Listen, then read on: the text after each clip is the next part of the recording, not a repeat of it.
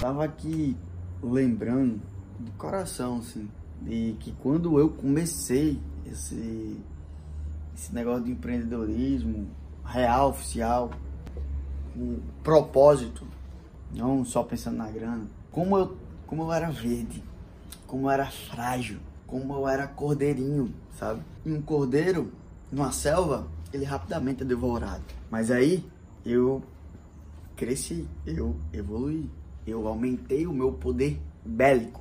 E você sabe por que os Estados Unidos é a maior potência mundial? Porque nas maiores guerras que a gente teve no mundo, os Estados Unidos era o que tinha mais poder bélico.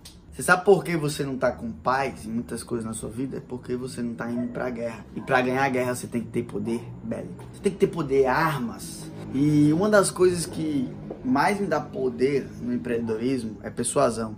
E eu passar uma coisa aqui para vocês.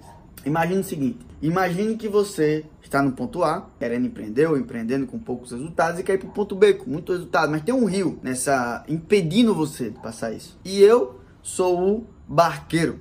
Eu sou o cara que vai fazer você atravessar esse rio.